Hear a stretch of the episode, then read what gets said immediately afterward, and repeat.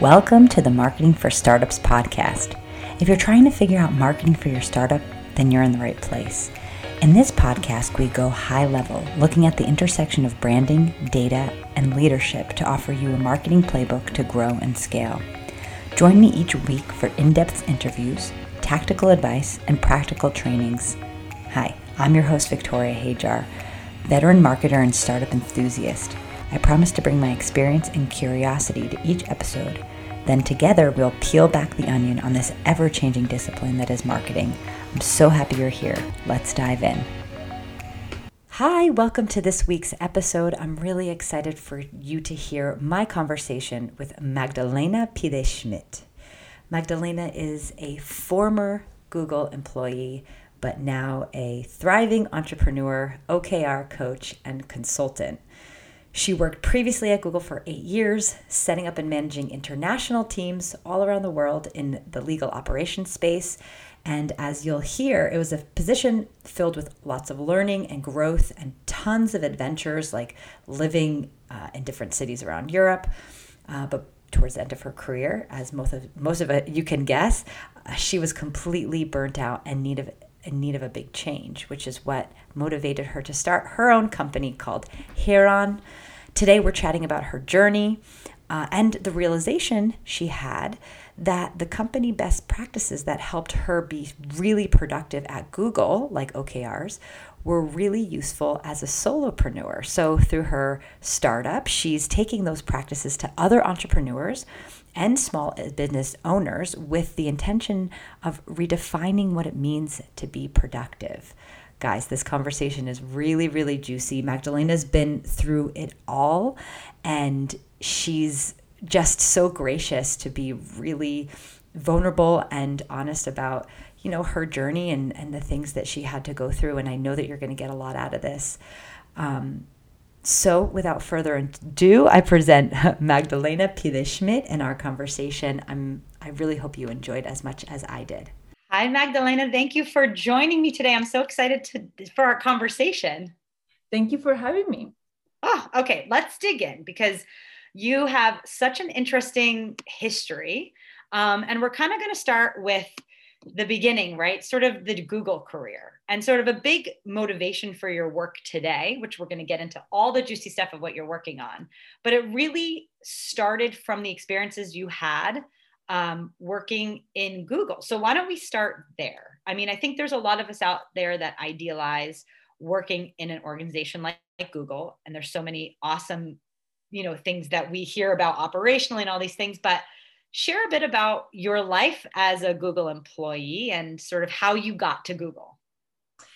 Yeah, so I I am deeply grateful to Google and to my years there. I ended up working at Google for close to nine years. Um, so the idealization, so some of the idealization is spot on. You get to work with in a very stimulated environment with like really bright people that are always thinking about what's next and and and i think that that was wonderful at a time where i was starting my career and trying to figure out what to do. I got into google applying online for an entry level job oh my god that i had no experience on. So it's one of those uh, we make so much so many plans in life and then these random doors open. I applied to a legal assistant job because they were looking for someone that spoke Italian and Spanish. So I was coming from grad school from linguistics, didn't know what to do, found this entry level job, and that's how my career at Google starts. Um, yeah, so so applied online. That's how I start, and ended up staying nine years. Um, well, very- let's let's back up though, because you're from Argentina. Yes you get to the US for university. Yes. Or did you do university in Argentina and then came here after? I came here to finish high school actually. Oh, so okay. Yeah. okay. Yeah. Yeah. So you were here for a while and you were based in California? I was I from Argentina. We moved to uh, Broward County, Southern Florida, and then there I finished high school. I went to FAU. There I studied studied Italian because I loved it as a fun thing. In fact, I had so many credits that I ended up having a degree, but it was never something that I saw as opening career opportunities. Yeah. Um, and then I studied linguistics, went to grad school for linguistics uh, in LA at USC. And then I'm at this cracks point where I don't want to do a PhD. So I that's how I applied to Google because they were looking for someone that spoke Spanish and Italian. So this is that thing that I had studied just for fun is actually what opened the door to enter Google.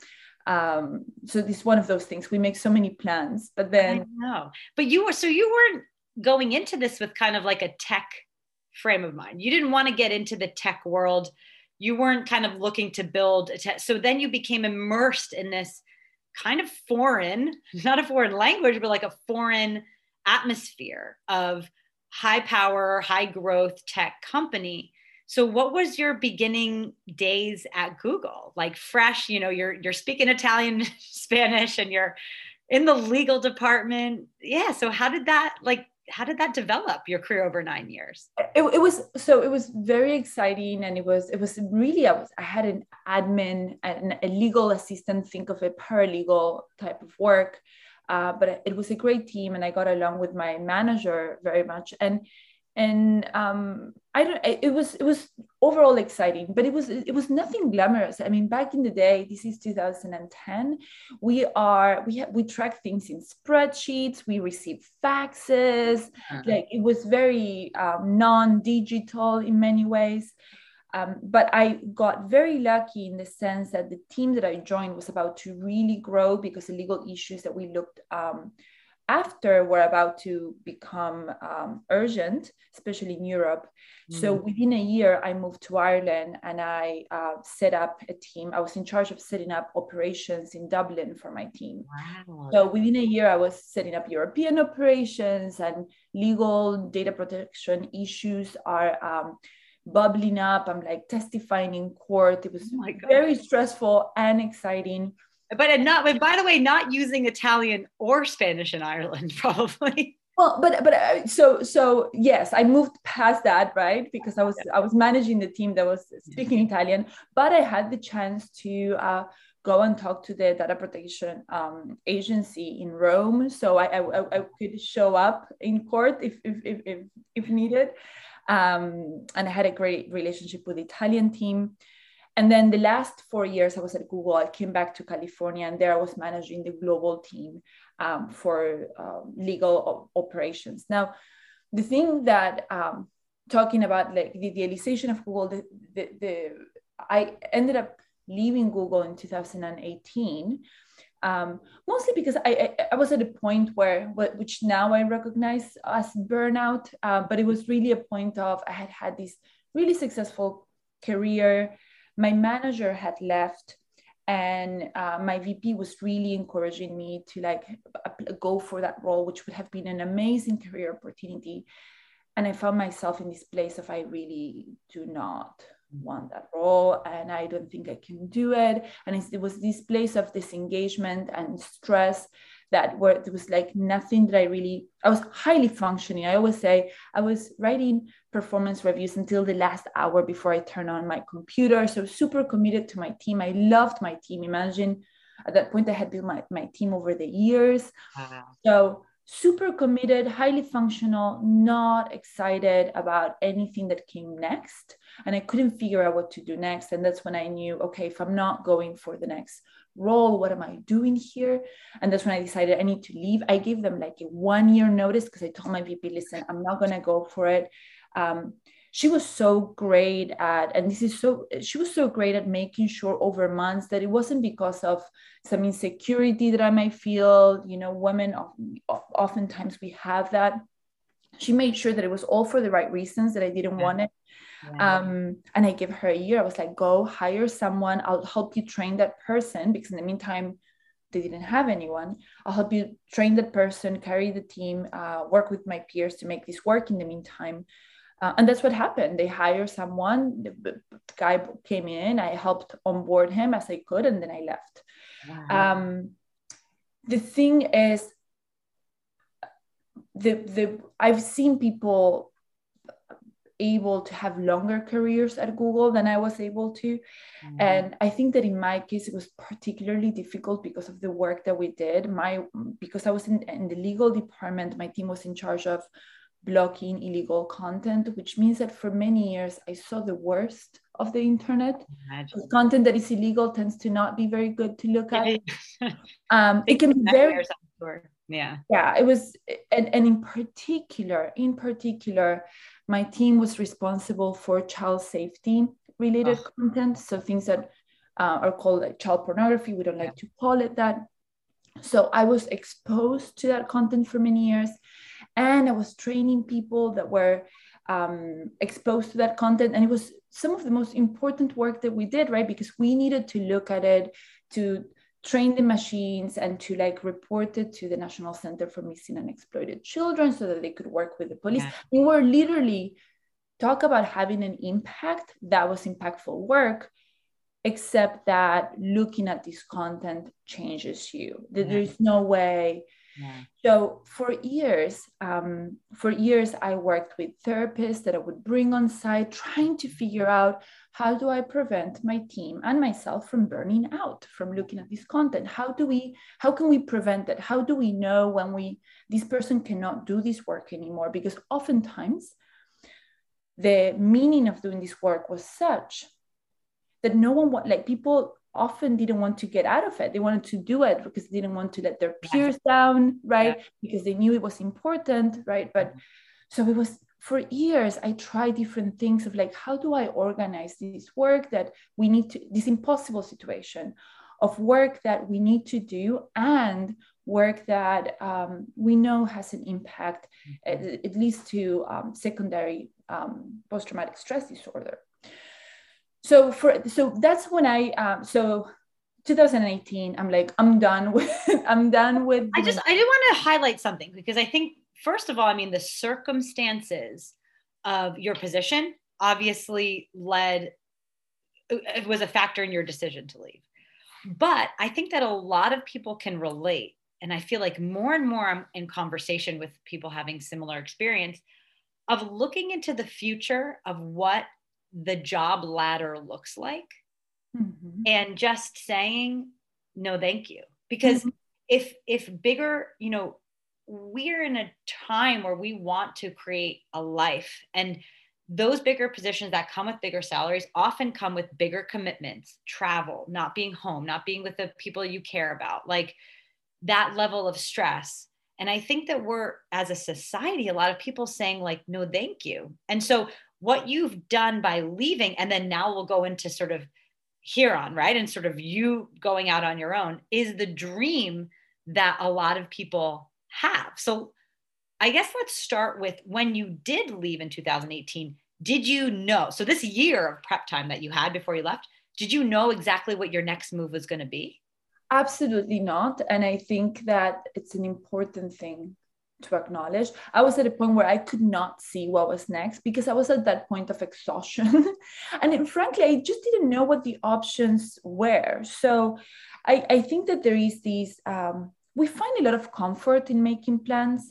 I'm going to leave, and in three months, I'm going to do X. And these are, we find comfort, but it's important to acknowledge that the person that leaves that corporate job uh, is going to discover other possibilities and that things are way more organic and yeah. fluid than that. Did your last day at Google though, what was the okay, two two parter here. Were you filled with excitement and you were like really happy and relieved or were you nervous?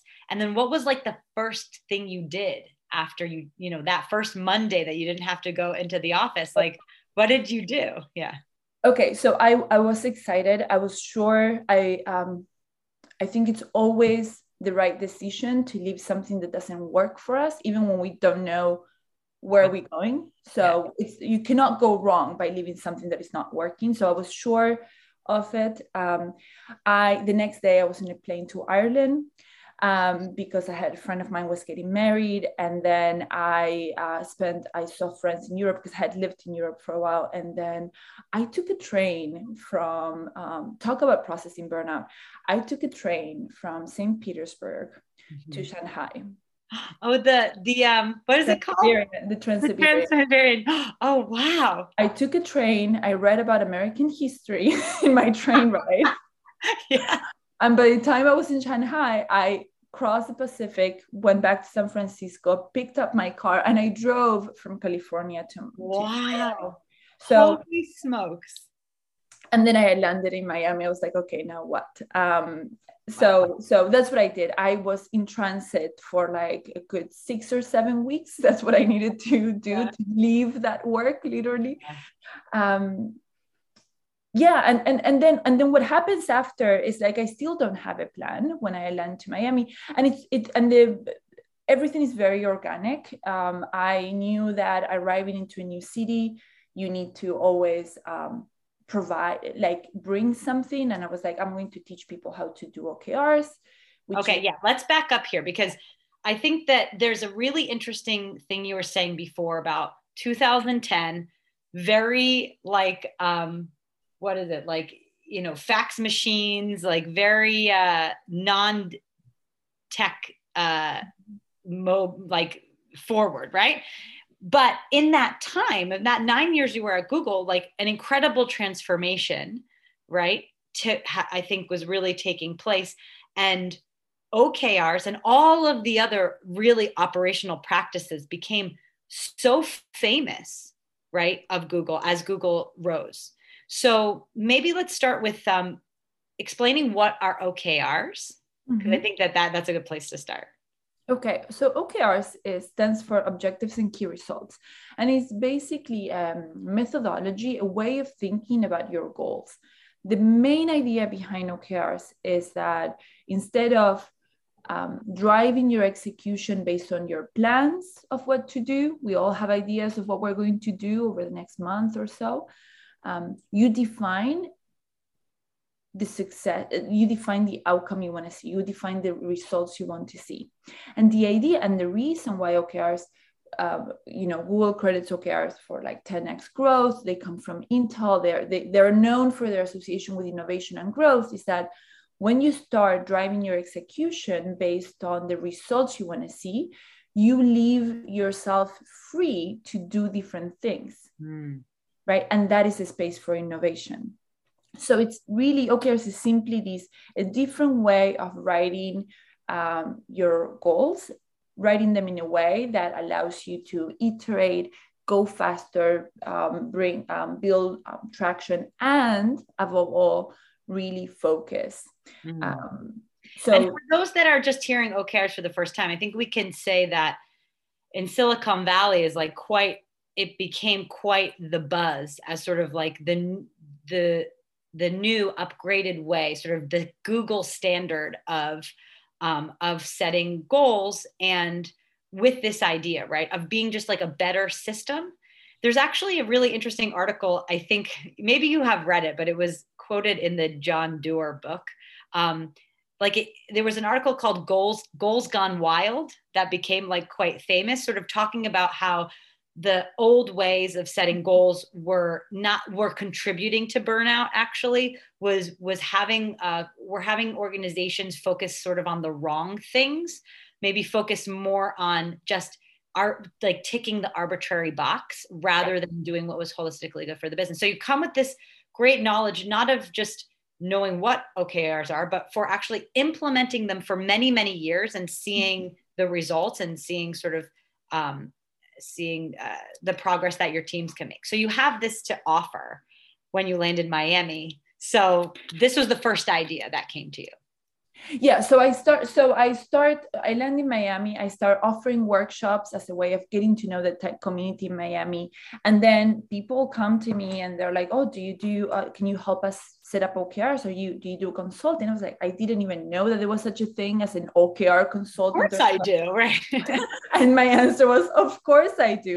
So in the process of the following let's say year i discover a couple of things. One that maybe I want to work for myself because I'm finding that I'm doing this and that I can do it and that it works. Um, so that's one thing. I'm like, I stop looking so much for a job elsewhere and I start playing with this idea of being self employed. Mm. The second thing that happens is that my thought process was well, if I used OKRs to run a global team, I can certainly use them to run my own business. Mm-hmm. Even when I don't know what my business is like, it should help me focus. So I start practicing this idea of how do I use this methodology to a company of one versus a company that was much larger.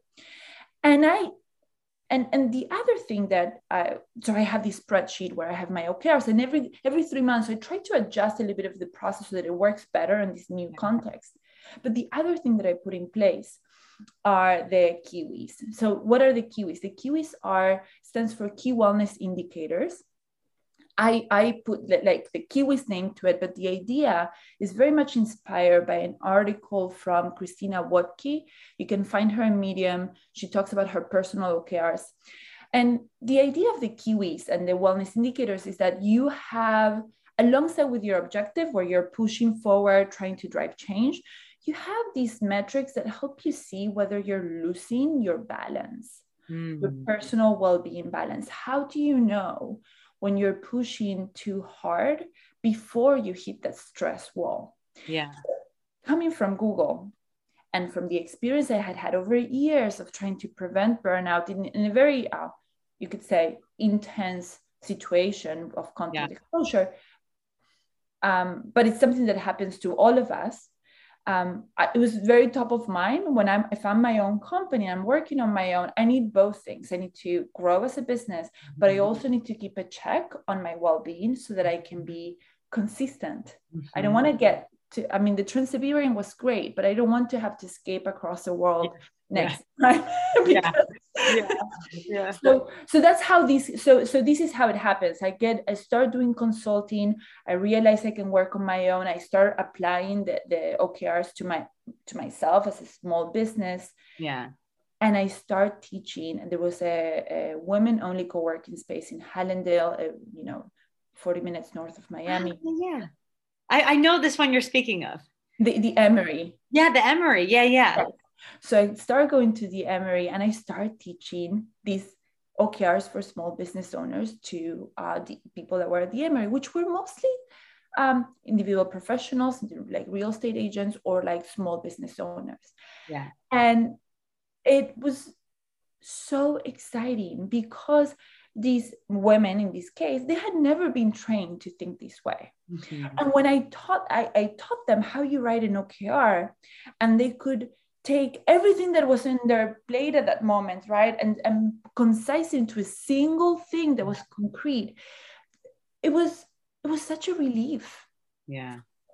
And that's when I got really excited because at heart I'm a teacher and, yeah. and and connecting the dots between like this way of thinking that I had the privilege of having access to and people that can benefit from it. It's like it's it's exciting. And I'm like, yeah it, it can have so much power. So that's how heron how that's how the idea of the startup starts is this idea oh i'm going to bring these practices to the hands of anyone that wants to learn it right? So i want to i want to double click on this because I, I i teach a lot on this podcast. And one of the things i think i've said at nauseum is the idea of the market research.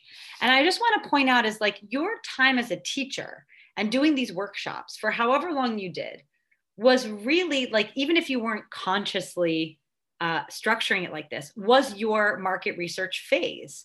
Because every conversation you had every way that you were trying to te- tweak how you were uh, sharing your lessons or whatever became what uh, prompted you to like what built what you built the company around right? So then so let's just uh, explain. So then heron is an is an app right? It's like a way of creating what you were teaching in the workshops in an app, right? And also tracking. So let's let's go into that. Yeah.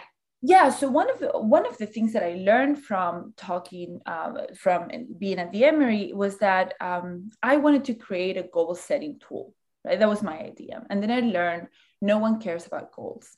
Meaning we all do we all say that they're important but we don't look for goal solutions right? yeah, no one's the google search yeah yeah yeah. Sort yeah, of them, and then you never look at them again. Exactly. So instead what what these uh, but but but i knew that teaching them how to write their goals this way if i could get them to that point it would have an incredible impact in their business. So um so heron ended up becoming a an um, an solution for small business owners that are looking to be held accountable for making progress in their in their objectives. So being clear on their objectives and having accountability around those so that they can be consistent and stay uh, healthy. One of the things that i heard a lot about was i wish i had a coach to have because they so that I can have goals and be accountable to them, but I can't afford it. And I think this happens to a lot of us in like the early stages of a business. It's like we we want to be consistent and push, right? and we would like someone to hold us accountable, someone that cares, but it can be expensive to mm-hmm. do that. And my thought was you don't need to pay a coach for that. Um, you just need a good objective and you need um, a good process. Mm-hmm good habit to check in right? and you need a human on the other side. And and heron was a solution you know it's a solution for that. You come in you have every three months you have your one objective your one okr that is measurable. You have your kiwis your wellness indicators so that you know how to pace yourself.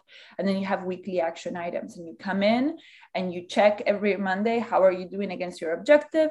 How are you doing with your kiwis are you do you need to like pay more attention to your bedtime if that is one of your kiwis and what are the specific actions you will take this week? The two or three or four things not the whole list of to-dos yeah. but the few things that will help you move forward in your objective yeah. and this weekly process of consistency and knowing that there's another human on the other side that is looking at what you're doing yeah. um, it works so um, okay let's back up to because I mean, maybe people think like because you came from Google that developing an app was something that you just like whipped up in a weekend. So, how did you go through the process of developing the Heron app? Was it easy? Was it hard? How did you find the talent? Okay, true. So, true story of again on the theme of women. Some things are more organic than, yeah. than we like to think. Yeah. So, what happened was that um, following the Emery, I was building spreadsheets for people and and because you could say that was my first mvp i had uh, people with spreadsheets where they would track their goals and i would help them. And i and i wasn't yet thinking about building a startup at that point. I was supporting my community by helping them write their goals. And i was struck by how consistent they were in following through. Right. And then what happened and this leads into the app covid started. And when covid starts i have this moment of what am I going to do? You know, do I, um, I always had in the back of my mind, I'm going to go and get a job back at tech at some point, you know, at some point to go back to making real money again. But that goes away. You know, Airbnb is firing 25% of the workforce. So I had this moment of if I'm going to build a startup, I should do it now. And mm-hmm. that crisis gave me the courage to ask the question that I had been afraid to ask for a good number of months, which is these people are finding this useful. Are they willing to pay for it? Mm-hmm, mm-hmm. So, how would I get them to pay for it? I was like, well, I need to give them an app. Right. So, there you have me Googling no code app. And I don't know how I find out about this platform. It's called AppSheet. Basically, it turns a spreadsheet into an app. Oh, wow. Okay and because I don't know how to code. right, right, right, right, I know how to do work with a spreadsheet. So I spent, I, I don't remember how many hours or days playing around with the settings of the spreadsheet and this app and reading through the comments and and that's how the app prototype you know mvp comes up from spreadsheets now it's a glorified spreadsheet you could say right. And with that, I was like, okay, now I have an app and here's a subscription. Will you pay? And they did. And I was like, oh, okay, wow. Maybe I have something here, you know. did you just go to like anyone that you had done a workshop with? Like yeah, I had a very small group, and to this day, I haven't figured out the growth part um, yet. But at that point, I had a very small group of people that had been to my workshops that were using the um, my spreadsheets on a on a quarterly basis, and I just went to them and I said, um, "Where I'm launching an app, a subscription model. This is how you pay," and it was nerve wracking because it made me so, yeah. so nervous. But but then it was so satisfying when I saw, oh they are willing to pay for this? And mm-hmm. that was so good and that gave me a, a um, motivated me to say okay i guess i am doing a startup. And, right. and, so oh no now you're yeah. next? So and then let's just clarify though because so the and so when did you launch the heron app? So the so i had paying users for the first time q3 2020 okay. So right after yeah. So quickly after that though you started to think about shifting. And that's sort of in the process that you're in now right? So actually, actually no. So i had the idea of the heron app for all say the rest of 2020 through the first half of 2021 and with this accountability app and so forth. And then last summer that's when i realized that um, the, the user journey is off mm. so i mm. had a couple of learnings there one is that um, the user journey is off. It's really challenging to start with OKRs as a user journey because it requires you to sit down and think. And, it, and absent of me being in the workshop, and you know, it, it's just difficult to get started. Like a big jump, kind of. A big jump. Um, the second thing I realized is that this Kiwi feature, the, the key wellness indicators, really works. That people love it that um, my friends that don't use Heron talk to me about their Kiwis now, that people that were using Heron as startup founders and were going back to the to the corporate space were asking me if they could keep tracking their Kiwis. Oh. So I realized, oh, this well-being solution that for me was like a counterbalancing factor to the OKRs, yeah. to the business side. This well-being solution is really useful and, and maybe i underestimated it because it is so simple. Yeah. People like it? Because it is so simple and, and, and, and intuitive.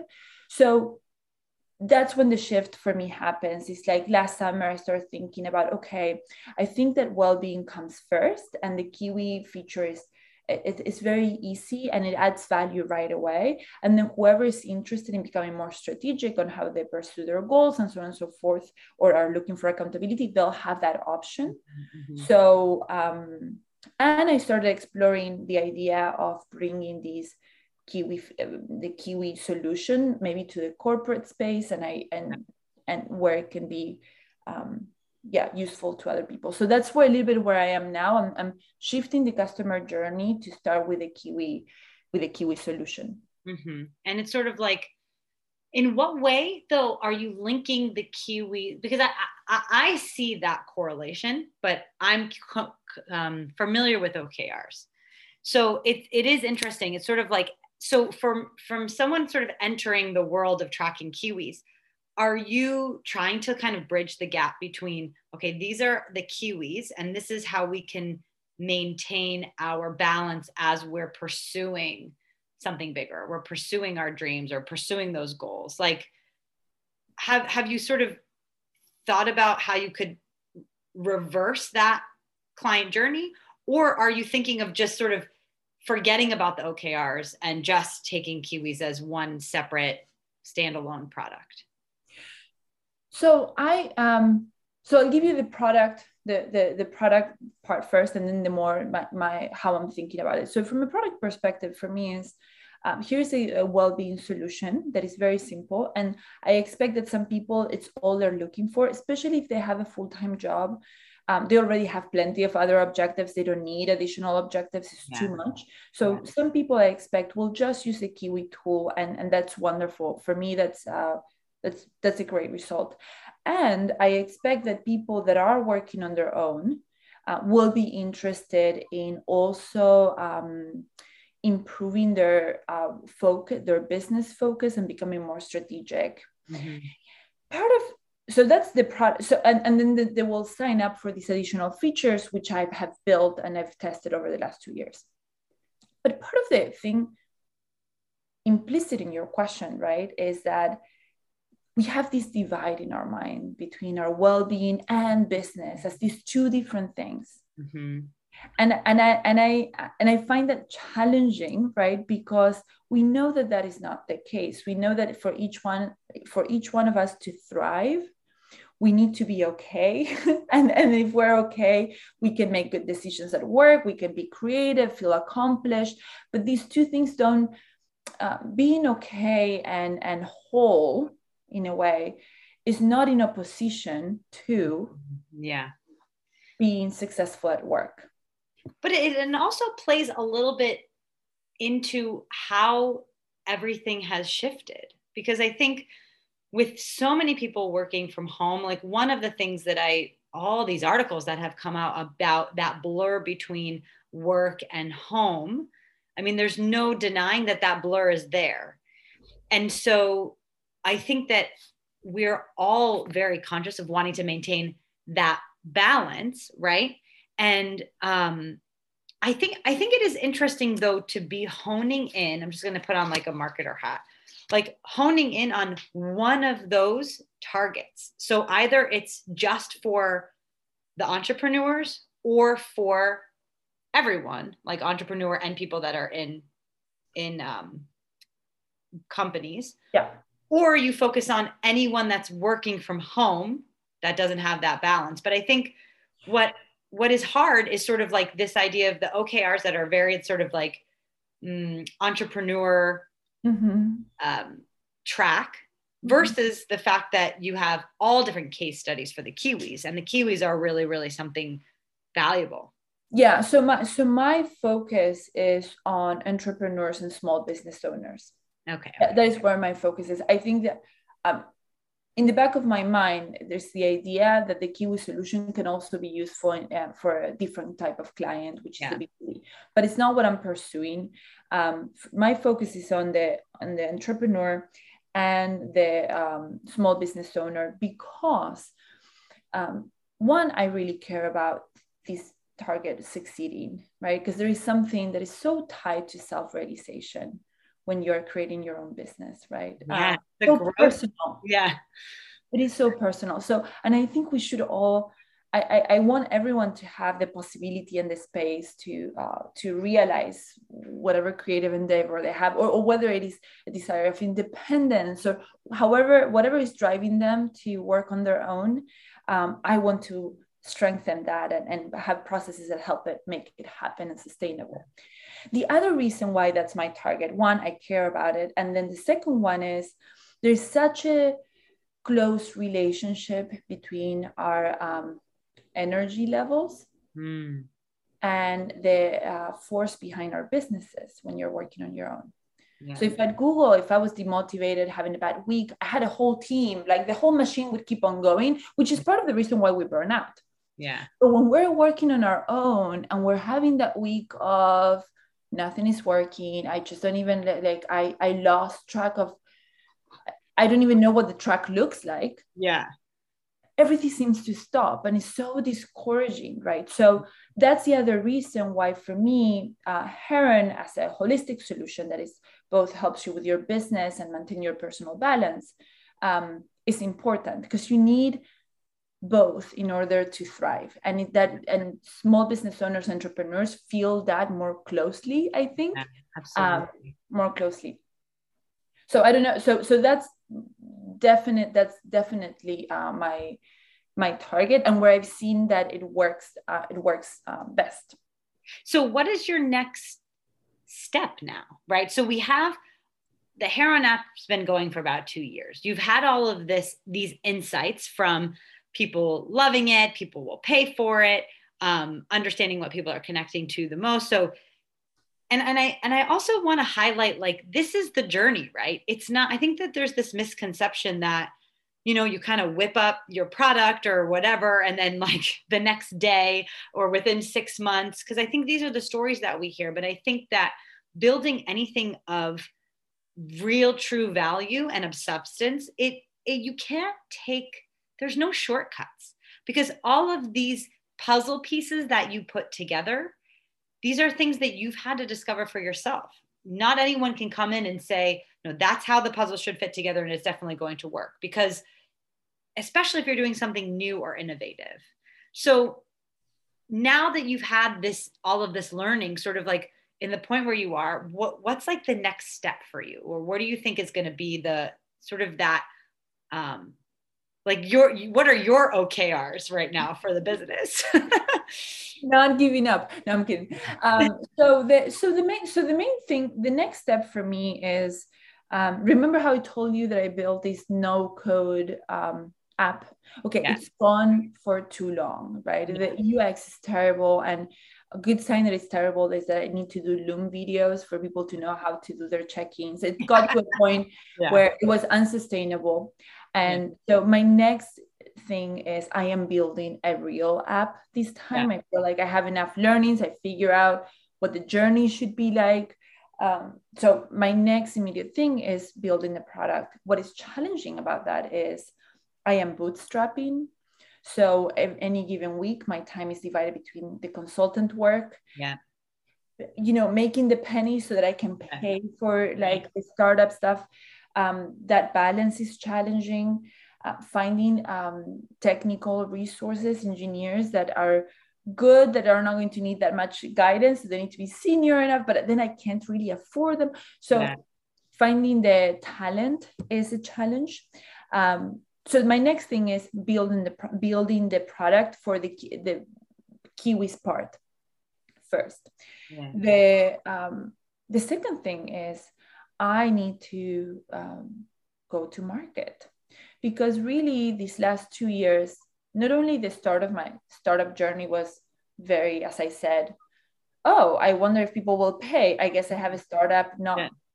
But also, I've spent two years in this very small world of people that were using it, that were referrals, and so on and so forth, terrified of actually putting it out there. Mm-hmm. I like had never done market like mm-hmm. ads, forget yeah. about it. So yeah. terrified of that, but also blocked on this go-to marketplace because I didn't know how to do it. I still don't. right. So when we don't know how to do something, yeah. we avoid it. so, yeah, yeah but so where i am now is trying to get that product out that anyone can use and then um, trying to figure out testing really the interest for it and, and and how to communicate the value and getting the users. That that's that's where you find me today. So just to anyone that's curious what are more or less the costs associated with developing an app? I mean obviously it ranges obviously it really ranges. But for for AppSheet, was that like a very like nominal kind of DIY? You could kind of get like minimum viable product out for. Oh yeah. So AppSheet, you could get a minimal product out for um, I don't know, fifty dollars a month. Oh, okay yeah yeah so so AppSheet is great to get started if you like if what you have fits into a spreadsheet AppSheet is a good option also they were acquired by google which gave me a lot of confidence on how they were yeah. managing the data and stuff um, but uh, AppSheet makes you pay by user depending on the features you use you pay by user which means yeah. that you can get started for very cheap but to scale it becomes very, very expensive right right so i've been running the app paying like no more than a hundred dollars per month, which is super cheap. Yeah. And but um, also do you think that that having the AppSheet, having this minimal viable product, kind of like sketch paper stuff, is helpful to the developers that you're talking to? Not really. okay, okay. No. It's not like giving them a framework. It's sort of like no. you're yeah, okay. No, because um it's so limited the decisions that I can make in relation to UX, UI features that um, they cannot use it. What it has been very useful for is I've gotten feedback from users over time. I know from the very limited options that I had to offer do you want to do the check in all at once or do you want to do it piecemeal? I know what the preferences were. Um, and it also helped me test, validate some things. People are willing to come to a new app, right? to do this task, right? In fact, when my AppSheet, um, when the app sheet would be down for whatever reason because I made a mistake in some setting, they would email me their check-in, right? So I was like, okay, they're willing to go to a new app to do this weekly exercise, and that was an important that was an important um, learn uh, validation for me. Yeah. Um, but other than that, it was looking into the new app that I'm designing, I didn't take anything from that MVP other than learning some validations. And so bootstrapping and developing, are you in the process already of developing or you're still trying to find? Ah, okay. Both, both. So I'm in the process because I have um, a senior engineer that's helping me and he's doing the, the back end, but I'm looking for a front end, um, front end engineer that can get it through the finish line. Um, I'll tell you, talking about the cost of building an app. So no code platform, super cheap. Yeah. The moment you want to go and build something, there are all these agencies. And it was so expensive because I am technical enough to know how complicated, complex something is. And I know that what I have is not complex. Yeah. And the fact that I could make it run with a spreadsheet is yeah. a good evidence of that. I'm not a genius. Yeah. And yet the quotes that I was getting from agencies were in the $24,000, $30,000 and when you're bootstrapping and like making it's it can become very expensive. So my advice would be if you if anyone is finding themselves in this position start with no code allows you to get started and do learnings and then try to find the talent that will help you build the app especially if it is something fairly fairly simple. And especially if you're like in my case i would invest all that money but i'm too early on the go to market. Like mm-hmm. i want to have a solid uh, i want to have i have great retention but i don't have the growth aspect. And until i don't see that growth aspect i hesitate over spending so much money. Yeah. Have you seen just one thing i think is an interest is a good hack or or just an inspiration for go to market is really following those competitors right? And that sandbox like looking at what others have done successfully. Um, but you have to nail down right? It's like sort of that positioning right? Because there's the health aspect of it and there's the business aspect of it. But what's interesting here is it's almost like a new category. Yes and yeah. that has been so so i'll tell you how this plays out. Landing pages right uh, for my hello heron site I used to do them, and the color is cream and it's very peaceful and nature, and it's about uh, get, gathering, getting peace of mind because that's right. what people tell me when they have this one OKR, right? The chaos is decluttered, and they know what is important for the next three months, and it's there's a well-being, like uh, a clarity of mind, calm to it.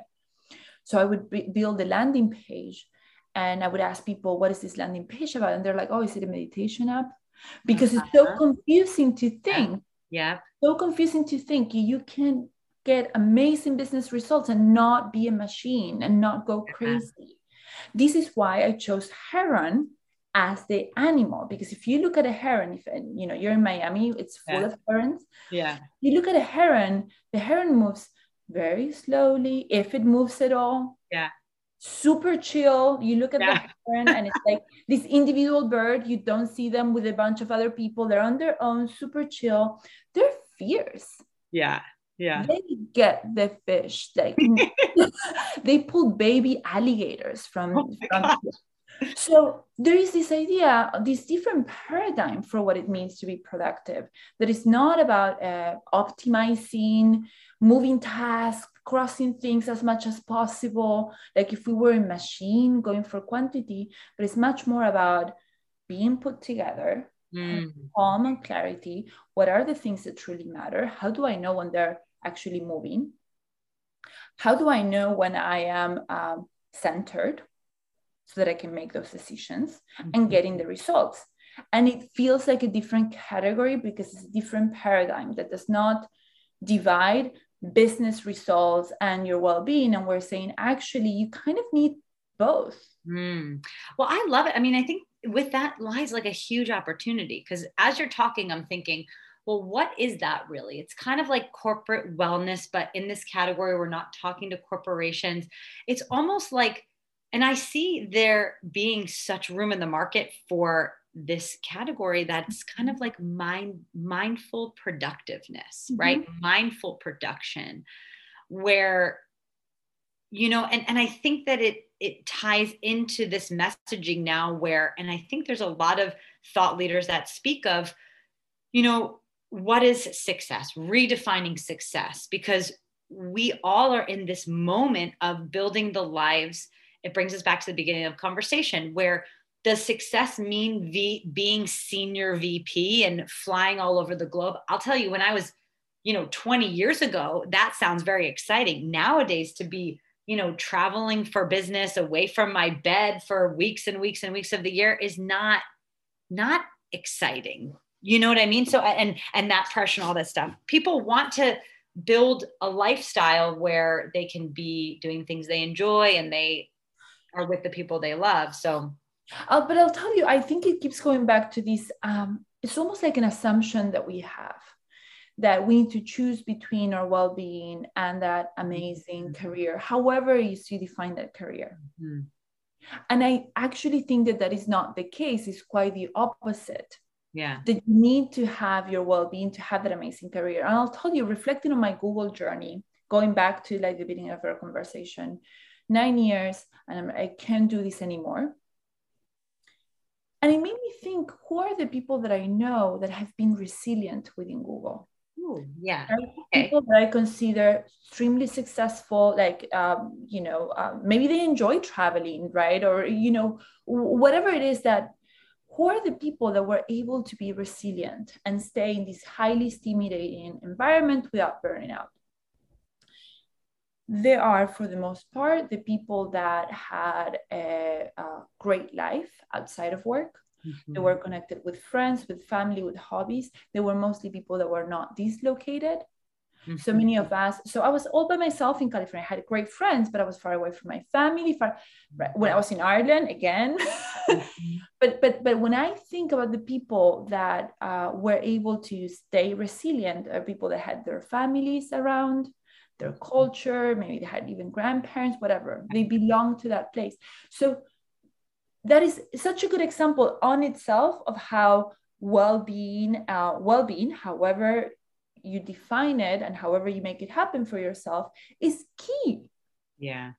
To being successful, however you define success, really being uh, stimulated, learning, creative, getting business results and we tend to think that we need to choose between those two. I need to choose between the lifestyle and the business results. I'm like, no. This is why, for example, when we talk about, when we know about really amazing CEOs, you know, they're fit, they meditate, you know, all of that, right? Because you cannot get there if you are not solid yourself. Mm. And, and that also reminds me, and when you were talking about the women you were like uh, teaching at the co-working space feeling relief for the kiwi uh, for the mm-hmm. okrs mm-hmm. i think that's just it and i think that there's that high level thinking of doing less to do more which is what okrs teaches us but in this i think in order to get to that that mindset shift because i think you're right i think you know for the happy resilient um, really successful leaders that we have in these high growth businesses. It is just that. It's it's about understanding what the priorities are right? Fo- being intensely focused and being able also probably to have that that separation or that that uh, that perspective right? Mm-hmm. of that i have a really rich vibrant home life and personal life right? Because I think a lot of us that maybe have some balance in some areas of our own life look to those positions and say, oh, you know, that just seems like a ball of stress all the time. That that that would be me in that position. Maybe you think that. Um, but I love that you're, you know, it sounds like you're on a mission to sort of have people look at life and career and business differently. Um, yeah i want to i want to redefine what it means to be what it means to be productive away from this idea of productivity as part of uh, a machinery where we optimize we're trying to be efficient feed as much as we can these like the hamster in the wheel right yeah. doing so much getting exhausted taking uh, draining and not going anywhere yeah. like the heron yeah which is whole, enjoying the environment, getting all the fish that, you know, getting business results, get, get rich by all means. Like, I don't think you need to choose. Yeah. Between crazy and being successful. I love that. I think that's like a perfect place to wrap up because I want you to share Yes. Right? How can everyone listening get involved with you, with Heron, with tracking Kiwis, with everything, following you and, and your journey and the business? How can we help with the, the journey and follow along? So, the, so the most important thing for me right now is having um, testers and the first users for the new app. Okay. So you can join the waitlist by going to the kiwis.app. Okay, yes, that will be in the show note. The kiwis.app. Yep. Got it. The kiwis.app. Join the waitlist. So I'm hoping that in the next month the Kiwi app is ready and you'll be able to start using it. It will be free. And for me, if you're feeling gen a, if you're feeling like you want to pay more attention to your well-being, you want to know when you're losing it and self-adjust um, and you want to support a startup, being generous with feedback and ideas, um, being on that waitlist would help me a great deal.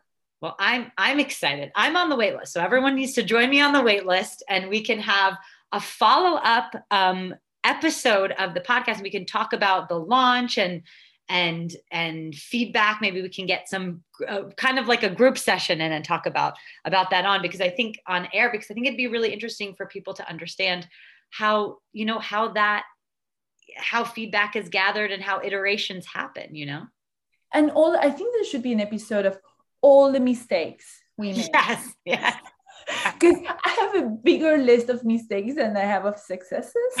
so, so I would love it would be so cathartic for us to sit down and talk about all the mistakes, lack of judgment, and and and missteps along the way. Okay, that's the next episode because I think that uh, I think that would be so cathartic for so many, so many of us, for me and everyone listening. Um, thank you so much, Magdalena. This is such a great joy to hear your journey and your story. I'm so happy that you've shared it all today, and um, we will be sure to have you back on. So everyone get to the kiwis.app. It'll be in the show notes. I'll also link up the um, to the app sheet and any other resources we chatted about during the episode. Yeah, so. or my Instagram account is hello under dash whatever you call it underscore heron. Okay. So Got it. We'll link that up too. I think I have. We'll link that up too. So thank you so much. I'm so appreciative. Thank you. You did it. You made it to the end of the episodes. Thanks for sticking around with me and listening all the way to the end. I really appreciate you as an audience member, and I hope that you found this helpful. If you did like this episode, it would mean so, so much to me if you subscribed, if you rate and review this podcast. It helps other people know that this podcast has something worth saying. It also would be super awesome if you could take a screenshot and share on Instagram and tag me at Ugli Ventures, U G L I Ventures, V E N T U R E S. I am always so appreciative to hear from you, and I hope to see you back here next week on the Marketing for Startups podcast.